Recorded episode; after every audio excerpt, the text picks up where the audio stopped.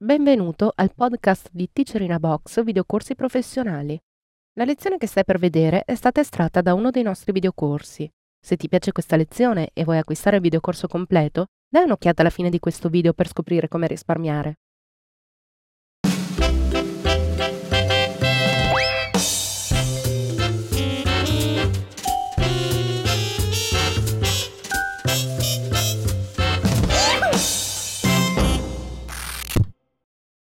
Episodio numero 79. Il movimento.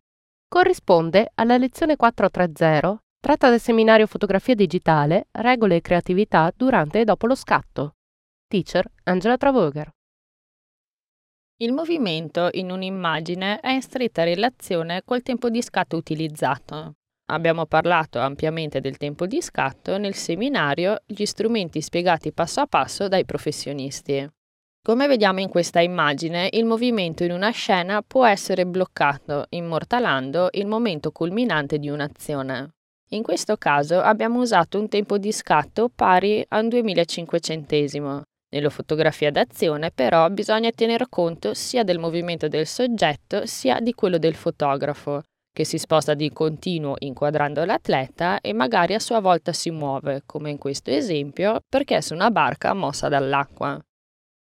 Inoltre bisogna considerare anche la distanza stessa dal soggetto. Soggetti più vicini necessitano di tempo di scatto più veloce. Vediamo infatti nella nostra immagine di sinistra il ciclista che è molto vicino risulta mosso, mentre il biker sullo sfondo è perfettamente nitido. Questo perché i due soggetti sono posti a distanze diverse dal fotografo. A volte fotografie mosse o con effetti quali il panning o la sfocatura radiale danno una maggiore idea di movimento, restituendo all'osservatore un senso grafico e creativo. Vediamo infatti in questo esempio l'immagine di sinistra con una sfocatura radiale risulta sicuramente più dinamica di quella di destra, così come questo scatto che dà una forte idea del movimento. Il panning, molto utilizzato nella fotografia di sport, si ottiene inseguendo il soggetto, cercando di mantenerlo sempre inquadrato nello stesso punto del mirino. Col panning si usano tempi di scatto più lunghi. L'effetto varia a seconda dei tempi di scatti impiegati e della velocità in cui si muovono il soggetto e la fotocamera. Per una buona riuscita del panning è consigliabile l'uso del treppiedi, non c'è una regola ben precisa che determina tempi di scatto assoluti, vi posso però assicurare che dopo pochi tentativi si capisce come ottenere il risultato migliore a seconda della situazione. La cosa più importante, lo ripeto, è quella di riuscire a seguire il soggetto cercando di mantenerlo inquadrato sempre nello stesso punto del mirino. La zoomata radiale, invece, a differenza del panning, si ottiene zoomando verso di noi il soggetto che ci viene incontro. Si crea come un vortice dove il soggetto posto al centro risulta perfettamente nitido. Bisogna però fare attenzione a non esagerare e a cercare di utilizzare tutti questi effetti con coscienza. Fotografie troppo mosse, infatti, rischiano di essere viste come sbagliate.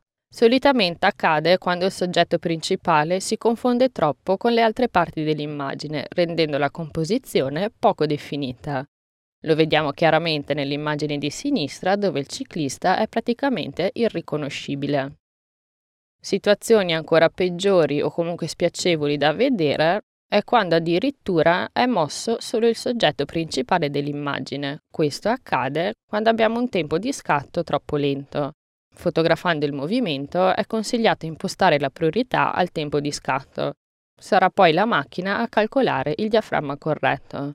Sappiamo che fotografando a mano libera, se per esempio si sta usando un obiettivo con una lunghezza focale di 300 mm, il tempo di scatto non dovrebbe essere inferiore a un trecentesimo di secondo. Ma se ci troviamo davanti a un soggetto in movimento, le cose cambiano parecchio. Così come vi avevo accennato prima, non c'è una regola precisa per determinare il tempo di scatto ideale. Dipende da molti fattori, quali la velocità dell'atleta, la distanza, la luminosità della scena e via dicendo. L'unico consiglio che posso darvi è quello, quando vi è possibile, di fare delle prove prima di scattare. Consiglio anche di non avere paura ad utilizzare tempi di scatto molto veloci se volete bloccare il culmine di un'azione. È sicuramente meglio più veloce che troppo lento. Tempi di scatto troppo lenti ci fanno correre il rischio di creare fotografie troppo mosse e poco piacevoli allo sguardo. Concludiamo questa lezione guardando velocemente questa fotografia di paesaggio. Il movimento nel paesaggio, soprattutto di fronte a flussi d'acqua, crea immagini molto morbide ed evocative. Per ottenere questo effetto è sufficiente lavorare col cavalletto e impostare un tempo di scatto piuttosto basso. Più il tempo di scatto è basso, più l'effetto sarà accentuato. Così come più veloce è il movimento dell'acqua, di meno tempo si avrà bisogno. La macchina infatti registrerà il movimento solo dell'acqua perché è l'unico elemento che si muove all'interno della scena. Abbiamo visto in questa lezione come il movimento sia in stretta relazione col tempo di scatto utilizzato e quali sono tutti gli effetti che possiamo ottenere quindi come bloccare un movimento o come piuttosto utilizzare il mosso e alcuni effetti come il panning e la sfocatura radiale per dare un maggiore senso di movimento alla nostra composizione. Ti è piaciuta questa lezione e vuoi acquistare il videocorso completo? Allora approfitta di questo codice sconto, ti consentirà di risparmiare acquistandolo direttamente dal nostro sito. Per istruzioni su come utilizzarlo, vai sempre sul nostro sito alla voce aiuto.